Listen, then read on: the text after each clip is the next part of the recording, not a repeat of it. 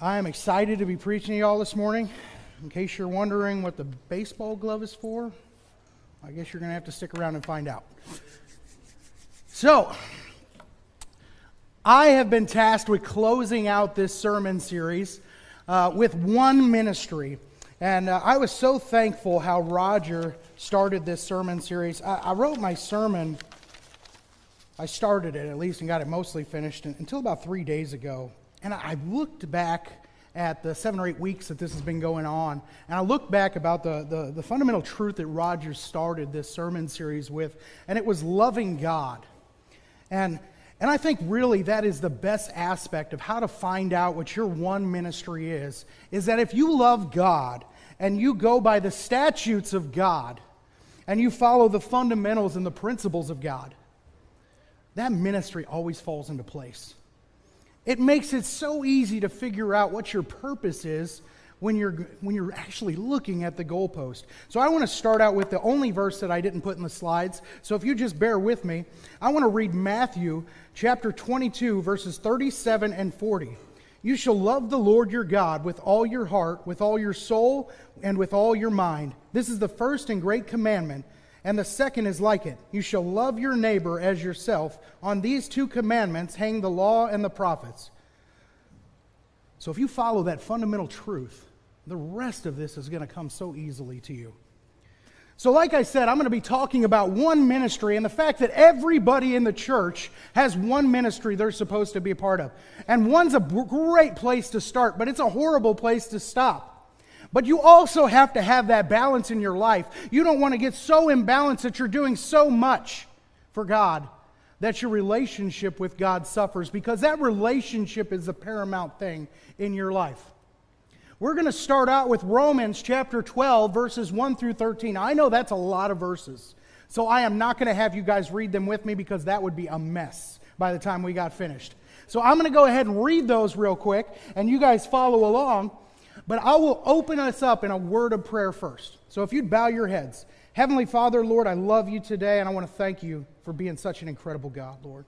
Lord, I want to thank you for using me, Lord, as wicked and as vile as I am, Lord. I, I know who I am, Lord, and I, I just, I'm so thankful the fact that you use me not because I'm good, but because you're good, Lord.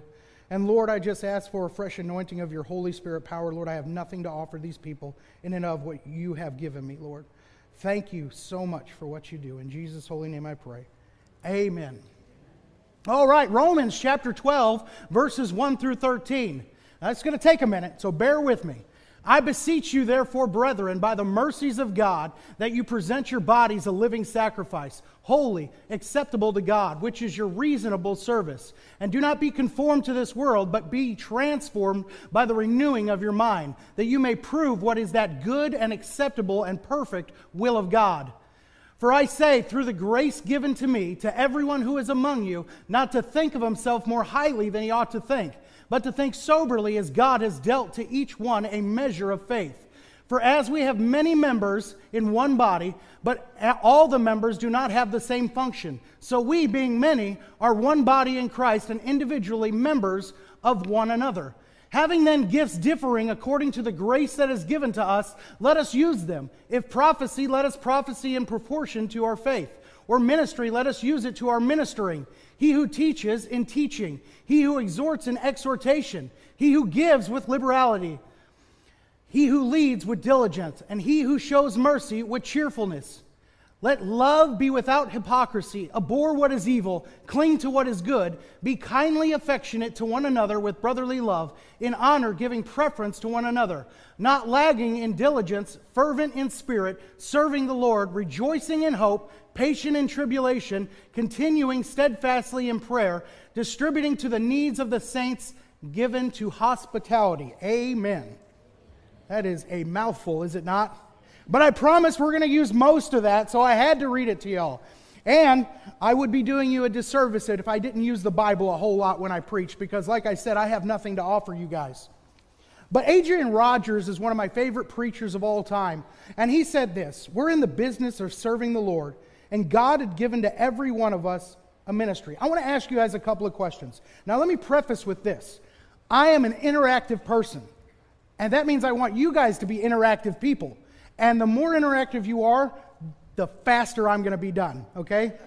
So pretend you're interactive, and I'm going to ask you guys some questions by a show of hands, and uh, we'll just see how much you guys want to participate. Because I'm long winded, I go all day long, okay? How many of you believe that you are called? Okay, I'd say about a quarter of you guys. Okay, all right. That's good, fair. Helps my point. How many of you are called to a ministry? That's confusing because there's less of you the second time than the first time. The ones that raise their hand the first time, what exactly are you called to? Because if you're called, you're called to a ministry or to called to do something that is ministry. Okay? The fact is, that's really a trick question. Every one of us is called by God to do something specific in their lives.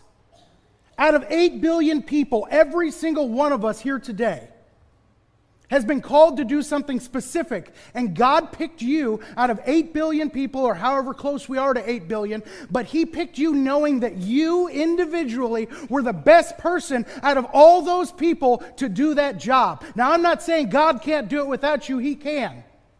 But God picked you individually to work for Him. I always say we don't work for salvation, but we work from salvation. We owe this debt to God that is so incredible, so vast, so bottomless, that when I get to heaven, I want to at least throw something at God's feet. I choose to work for God because God worked for me. God loves us so much. And what do we do for Him? So, that being said, our individual ministry, every single one of us, is meant to serve the body of Christ. Now, this church here is a great church. I don't just say that because I work here, okay? That is not, it's not a plug.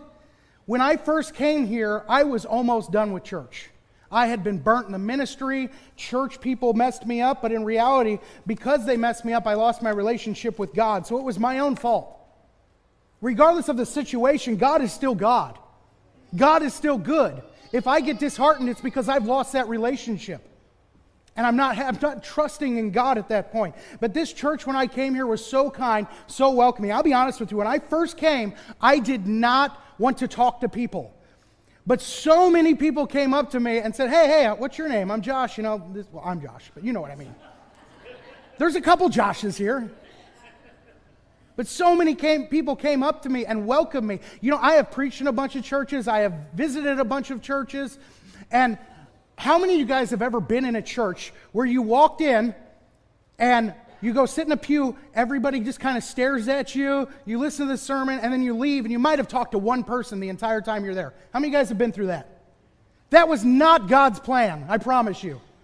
More people are turned off by church because of that nonsense. But when I came to this church, you are overwhelmed with welcoming people.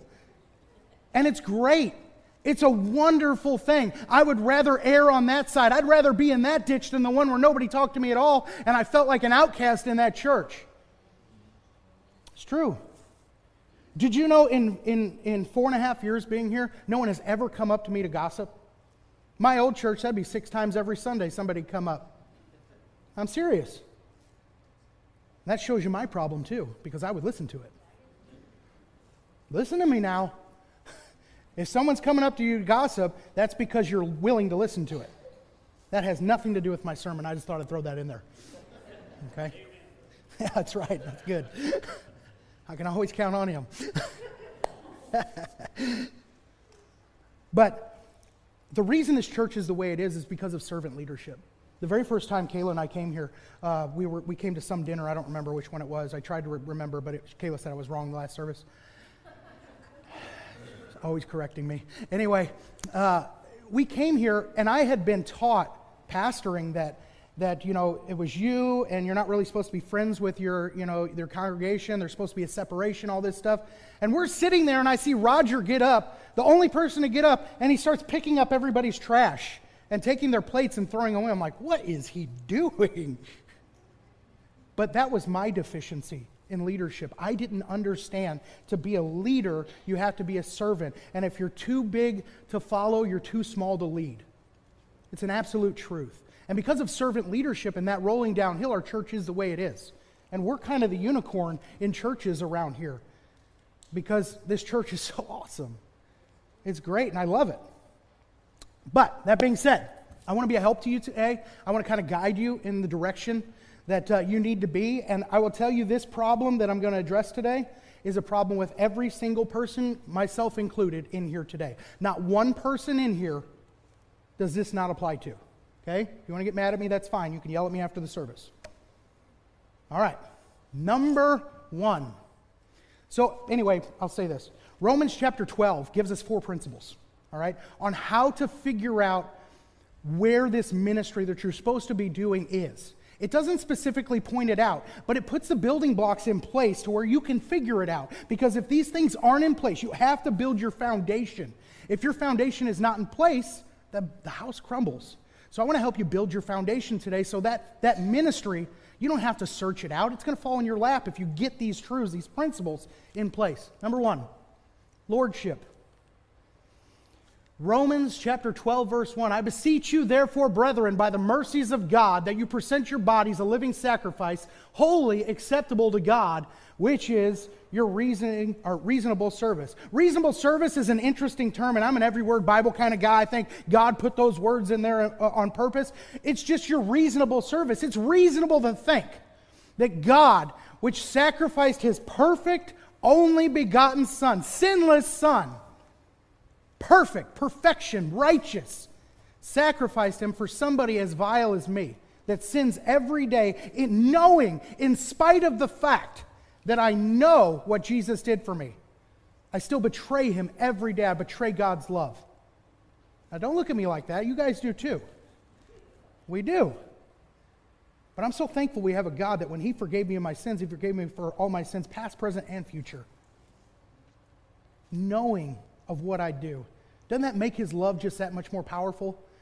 But that makes us recognize his lordship over us. But it says we must present ourselves for his service. Before we ask God about answers that have anything to do with ministry, we have to learn to present ourselves to God. We have to learn to have a relationship with God. Without his discernment, without God's wisdom, your ministry is going to fail. And let me tell you, I've had some failures. I've had some absolute tanks when it comes to ministry. I've had some good ones too. Not because I'm good, like I said, but because God's good. You have to remember the amount of mercy that God gave us and showed to us when he reached down as far as he had to reach down to pick us up out of that muck or mire. It doesn't matter if you're a drug addict in prison. It doesn't matter if you've been in a church pew your entire life and have never even cussed, smoked a cigarette, uh, done drugs, drank alcohol. It, none of those things matter. When God reached down, he didn't have to reach down any farther for any one of us. Let me tell you why. The reason why is because our standard that we use in this world is the world. How many of you know good people? Okay? Like my parents, I would consider excellent people. You know, I love my parents to death. And they go to this church now, and I get to serve with them, which is awesome. But the world, or the, the Bible says that there are no good people. There's none righteous. There's none that doeth good. No, not one, is what the Bible says. It's because our standard is what the world considers to be a good person. Means I don't lie, I don't cheat people, I don't do this, that, and the other. But our standard needs to be Jesus Christ. And when you lift that standard high, everybody's got a standard in their life. But when you use Jesus Christ as your standard of perfection, of righteousness, it doesn't matter what level you are down here, compared to Jesus, you are rock bottom. I'm not trying to be hard on y'all, just trying to give you a little bit of insight. No matter how high and lofty you feel in worldly standards compared to Jesus Christ, we are nothing. There's a reason God formed us out of the dust of the earth. But in spite of that, God saved us and secured us forever. We are required to present for Him a living sacrifice in our lives a living sacrifice. You see, when you present yourself or we present ourselves as a living sacrifice, what it does is your inner self starts to come out. You see, when you're saved, the Bible says that you're a new creature. Old things are passed away. Behold, all things have become new, right? Who resides inside of us? You guys actually answered. The last service didn't answer at all. So thank you for that. Appreciate that. We're, let's cut two minutes off. but the Holy Spirit lives inside of us. And when we present ourselves a living sacrifice to God, that Holy Spirit comes out, Jesus comes out. And people see us. You know why they were first called Christians in the Bible? Because they were little Christ. They were Christ like. They, they represented Christ. Now, if we look at what is it, America is 60 something percent Christian or something like that, 60, 70 percent, I don't know what it is. How many of those people are actually Christ like? Let's take this church, for example. How many of you, don't raise your hands, okay? That's not this kind of, the interactive part is done for, suspended for 30 seconds right here. How many of you guys would consider yourself Christ like? Let me tell you something. If you're willing to raise your hand, you're not. And here, cricket, cricket. Wow. But when Jesus comes out, when he comes to the surface, when you're able to present your body a living sacrifice, people see that. And let me tell you something about that. How many of you guys got lost friends, loved ones, family, you know, neighbors, all that kind of stuff?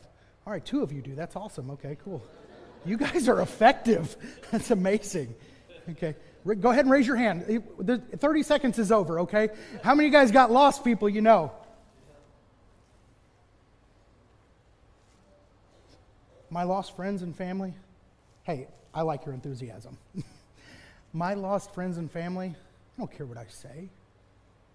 They care what they see because they knew Josh before Josh got saved. And your lost family knew you before you got saved. They knew you at your lowest point. Let me tell you what, lost people are looking for that one excuse, one slip up to use against you to not go to Christ. Because when it all boils down to it, most people just don't want to submit to God. They want to be kings of their own castle. That, I mean, that's just the reality of the situation.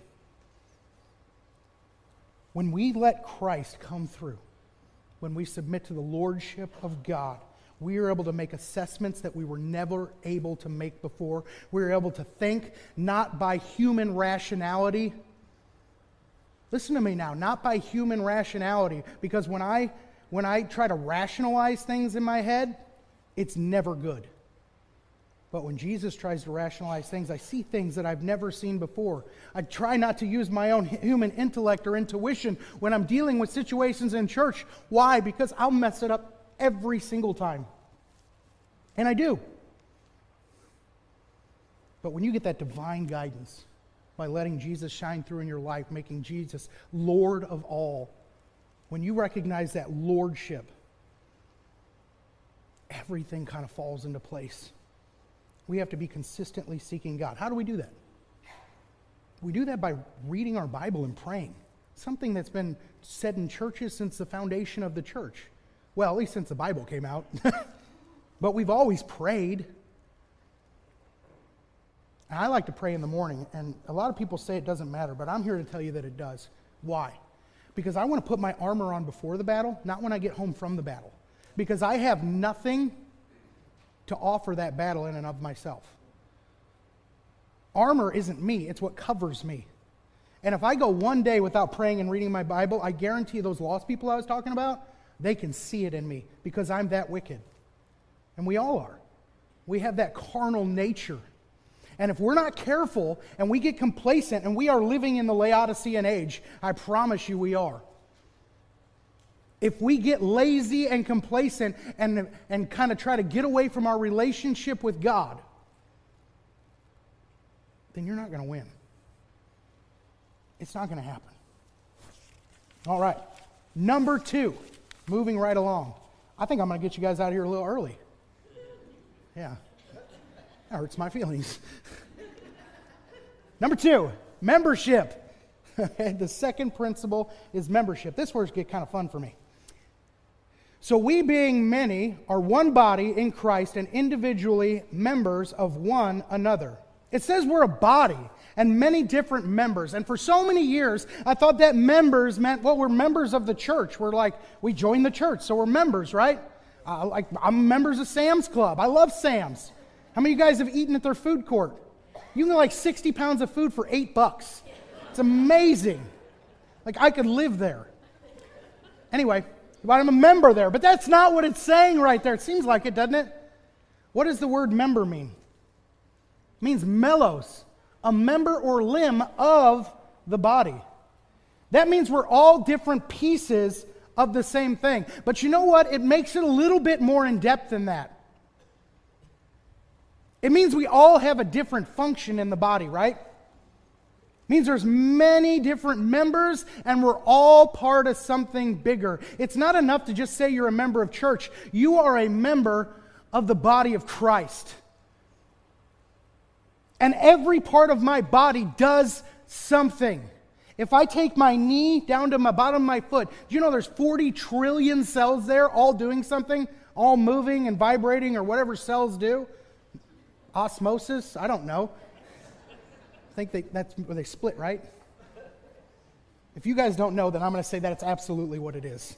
Okay, that is what osmosis is. Okay? so the body of Christ, but it's talking about a body, right? We have the circulatory system, the nervous system, the skeletal system, the respiratory system, the digestive system, the muscular system, and who knows what else systems you have in your body. I don't know, but there's a lot of stuff going on there.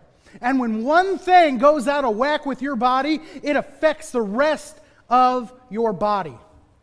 Your body will suffer and it will not function the way that God intended it to function. Don't you think it's a coincidence, or it's not a coincidence rather, that God equated the body of Christ, the church, to the human body? How many of you guys hurting out there a little bit today? I don't mean emotionally, I mean physically. I'm hurting. I picked the wrong shoes and I've been standing for like four hours. My back hurts. And it's making the rest of my body not function correctly. But I tell you what, I have gout, and when I get a flare up, it's usually my left foot on my big toe, right? And after about a day or two, I'll start walking on the outside of my foot, well, hobbling on the outside of my foot, and my ankle will start to hurt because of that, because it's taking up the slack. Then my knee, then my back, and I get sciatica even worse than I normally have it. And then I'm cranky, and I'm not treating everybody right, and I hate it. But why? All because of my toe. Because when one part of the body stops functioning correctly, the rest of the body suffers. Right? That's right. There are many parts, many different functions. And I know what some of you smart alecks are thinking right now. I know because I'm one. You're thinking, you know what? I'm going to be part of the body. I'm going to be, boom, the appendix. right? The appendix don't do anything. See, that's where you're wrong. I love it when science catches up with the Bible, right? The appendix does do something. And I know there's people out there thinking, I just, there was probably some of you, I guarantee it was guys, it wasn't girls, it was guys. And they were thinking, I'm going to be the appendix, I don't have to do anything. But let me tell you something about the appendix that they've recently figured out. Thank you, Mayo Clinic. The appendix has two functions. First, it serves as a reservoir of good bacteria in case of the, a gut infection. Second, it contains some important immune cells to help us fight off infections. So, number one, it helps restore us. And number two, it helps protect us. So, all you guys that want to be the appendix, there's sign up volunteer cards on that table when you walk out today. Go ahead and sign up your appendix. Okay? We got plenty of places for you. So, be the appendix. I would love that. Ha. Number three, stewardship. And this is my favorite one. Actually, you know what? Let's go back one. That was not the right button. Let's go through some of these. Okay, I have an illustration. You guys like illustrations? Okay, I need somebody super athletic. Kurt. Come on up here, Kurt. Did you ever play baseball? Oh, perfect. That is perfect. Okay, Kurt. Are you right handed? Right handed. Wonderful. There's a glove for you. I don't know what kind of glove that is, whether it's, but you got to go farther away. We're skilled athletes. I have this, phys- I mean, look at this physique. I'm picture of health. Okay. Can you catch a ball? Sure. I mean, there, there's a lot riding on this. Do you want it underhand? Glass. Oh, that's fine. You want, you want underhand? I did this in the first service, and Remington goes, and throws it, and ended up way back there. It's horrible. But okay, are you ready? Are you sure? Do you need to pray first? No. Okay. I'm going to do it underhanded, okay? Okay, you ready? Okay, everybody give Kurt a round of applause. All right. Yeah. That is the most honor you're probably ever going to get here. So I'm just messing with him. Okay, so in order for Kurt to do that, he had to plant his feet, right? So he's got all the bones and muscles in his feet. His circulatory system is supplying the oxygen for that to happen and the nutrition for the muscles. His legs are doing something. His hips are planted. He's got core muscles. He's got spinal erectors, asiatic muscles. You know, he's got obliques. He's got his arms out like this. His eyes have to be fixed on what's happening, right? And his brain's working. There are so many things going on for that to happen. Now, what happens if you think we take one piece of the body away? Is the rest of the body going to suffer? You guys want to see it, don't you? Yeah. Let's do this. All right, you put that on. Oh, absolutely. Yeah. Okay. All right, get in your stance.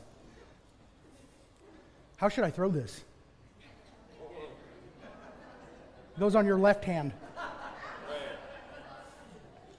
Okay. Put it right there. Right there? Okay, you ready? I'm just kidding. I'm not going to do that. Not putting it there. You're not supposed to know where I'm throwing it. Okay, here we go. You ready? You missed. You missed. All right, everybody give Kurt a round of applause. Okay.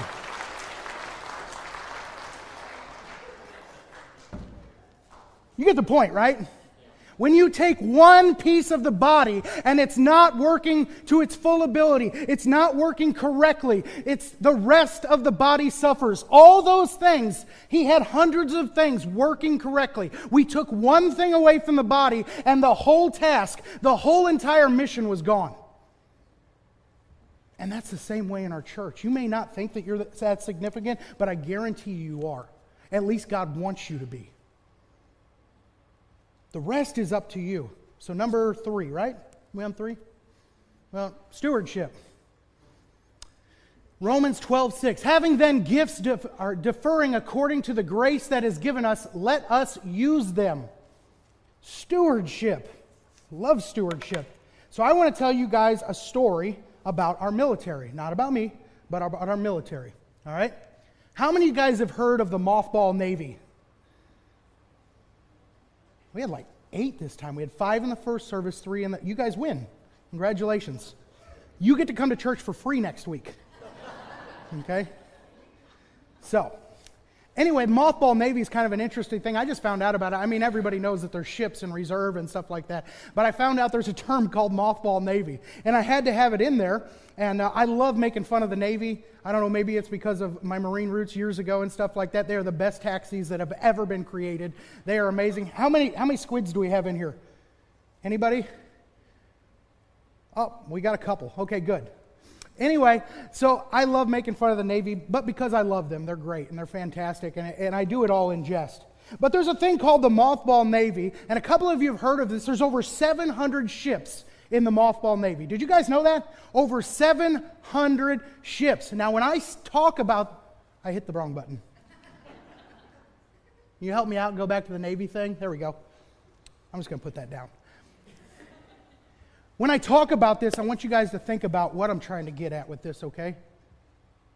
Mothball Navy. There's over 700 ships. Now, these are ships that have been around for a while. They are not brand new ships, but you know what? There are some fairly new ships in the Mothball Navy, come to find out. There's some ships that are only five years old in the, in the Mothball Navy. You guys didn't know that, did you? But they've been around a while. A lot of these ships have been beat up and battered. They got rust all over them, not being used right now. They've weathered storms. They've seen things that we couldn't possibly imagine. They've won battles and lost battles. They've confronted the enemy. They've come out above all odds when they shouldn't have come out. They're amazing, really. And they have so much potential in them. But let me tell you this, friends potential without action is useless. Useless. You could be the smartest person in the world have the most potential in the world, but without drive and ambition and, a, and being able to use it, without applying it, without action, it means nothing. It means nothing. These 700 ships, though, if they were refitted with a purpose, refreshed and refitted with a purpose, they would be bigger than any navy in the world twice over. They'd be unstoppable. If just put back into service and refitted. I understand there's a lot of logistical stuff that goes into that. I'm trying to prove a point here. They just sit there wasting away with all that potential. They're eating up time and resources that could otherwise be used for the Navy's purpose, its mission, instead of doing something for that mission. You see, a ship that stays in harbor, it stays moored the whole time where it doesn't go anywhere, it never leaves the port, it never joins a battle, never gets in a storm, never joins that fleet or that battle group. It's never a threat to the enemy. And the thing is, if you're not a threat to your, the enemy, listen to me now. If you are never a threat to the enemy, you are never an asset to the mission. And listen to me, friends, we have a mission, each and every one of us, and it's to spread the gospel to every nation and every person. That includes your friends and family. Every one of us is called to a specific ministry. And we are stewards over the, or the gifts that God has given us. And we don't do it how we want, we have to do it how God guides us to do it. Now, I look at, you may not know what your ministry is right now. I look at my parents, right? I wish they were here for me to embarrass them. They were here the last service, and I didn't do this. I should have. I never thought my parents would be in ministry, right? Um, when I went to Iraq the first time, my parents started going to church. We'd never really been to church ever before that. I guess my mom was just scared, and that's fine. They started going to a different church, and a couple years ago, two years ago or something, they started coming to this church with me, which was awesome. It's so cool. My parents are even in my class. I get to, I get to disciple my own parents. How cool is that? I mean, that is a huge honor for me. But I never thought my parents were going to be in ministry. I prayed for them and stuff. And then, maybe about six months ago, they started bringing a couple kids from their neighborhood to Wednesday night service, right? Now they have to drive two vehicles every Wednesday night because they have so many kids from their neighborhood coming with them. And they're coming to our events and all those things. But why? Not because my parents were called to that specific ministry. I don't know, maybe God did. But God is not looking for you to always just be in that specific ministry. God is looking for somebody to stand in the gap all you have to do is be willing. Kayla and I do a drug addiction ministry um, where we do placement, and we do a homeless ministry over in Jefferson County. And um, we were working at this uh, food bank and stuff doing that.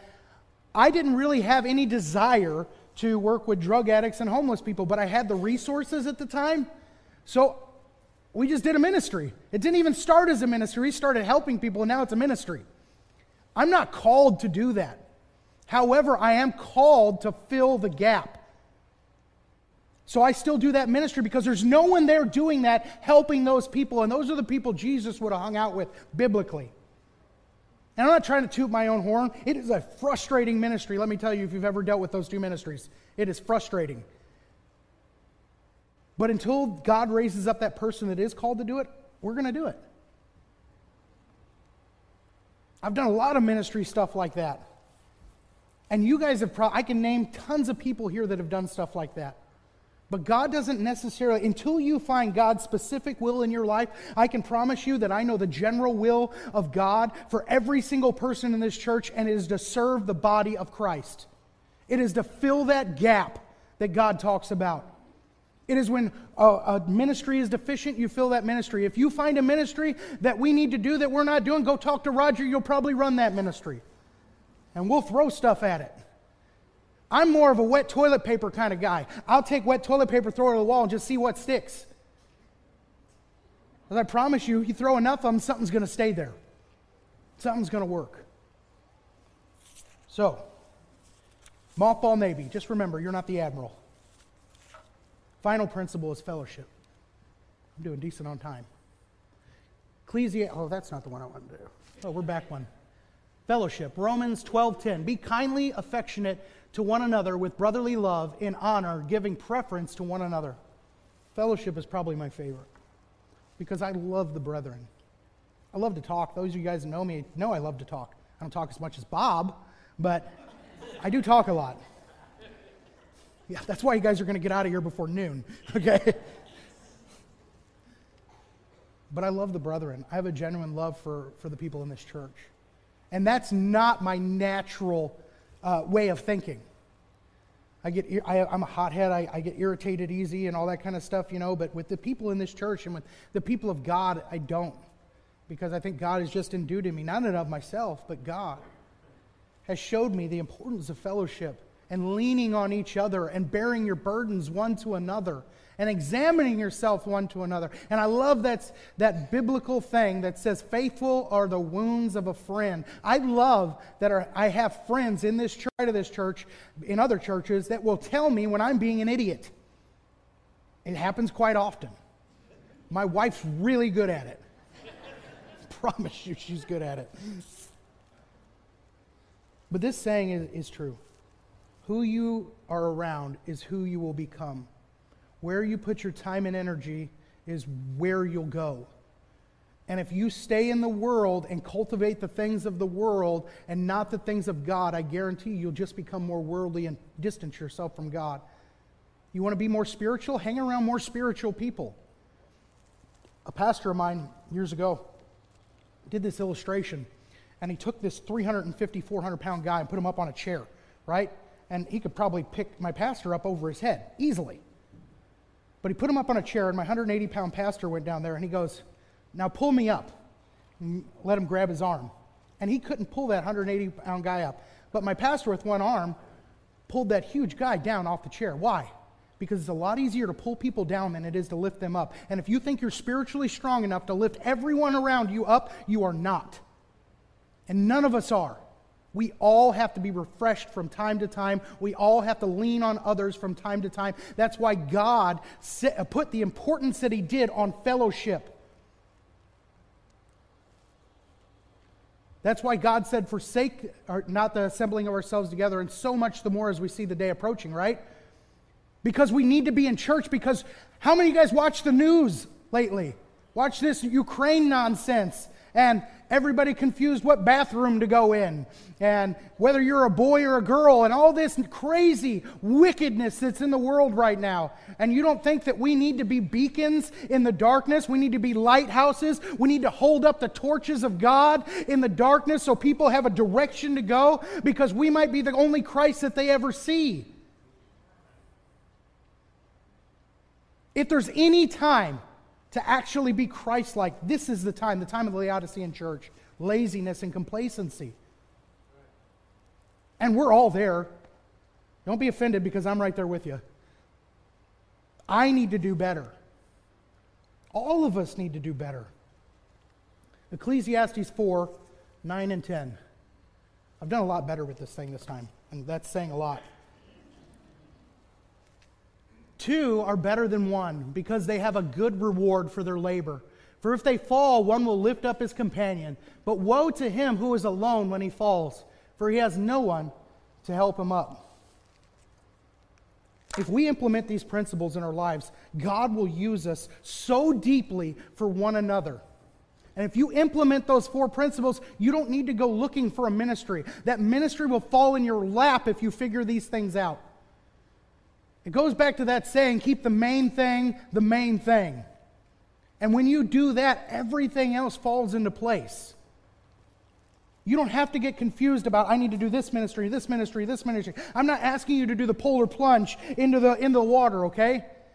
I'm asking you to take your toe and dip it in and leave it there for a while. Then, when you get comfortable with that, put your foot in. Or if you want to, dive in. But get something wet. Get out of the harbor okay? Get in the mission. Start doing something. God calls us to serve. All that God is looking for is a man to stand in the gap. Heavenly Father, Lord, I love you. I want to thank you, Lord, for being such a need meeting God, Lord. Lord, I ask you to drive this, these principles into these people's hearts, Lord, so that they would be closer to you, Lord so they would be more effectual in your kingdom, Lord. Thank you for all you do in advance. In Jesus' holy name I pray. Amen. The altars are open. Maybe you're here today and you don't know that you know that you know that you're going to heaven when you die. If you want to get that settled, there are plenty of people in here that can help you with that. If you want to come forward, that's fine. If not, you can go in the back, and I guarantee you somebody on staff here will meet you back there and they will talk about that with you and get it settled so you can know and have that peace that all of us have. Maybe you've been coming to this church for a little bit and you want to join. You want to get part of that body that we have here in church. That's fine. You come forward and do that, or you can go to the back and somebody will meet you, and uh, we'll get that settled too. But the altars are open.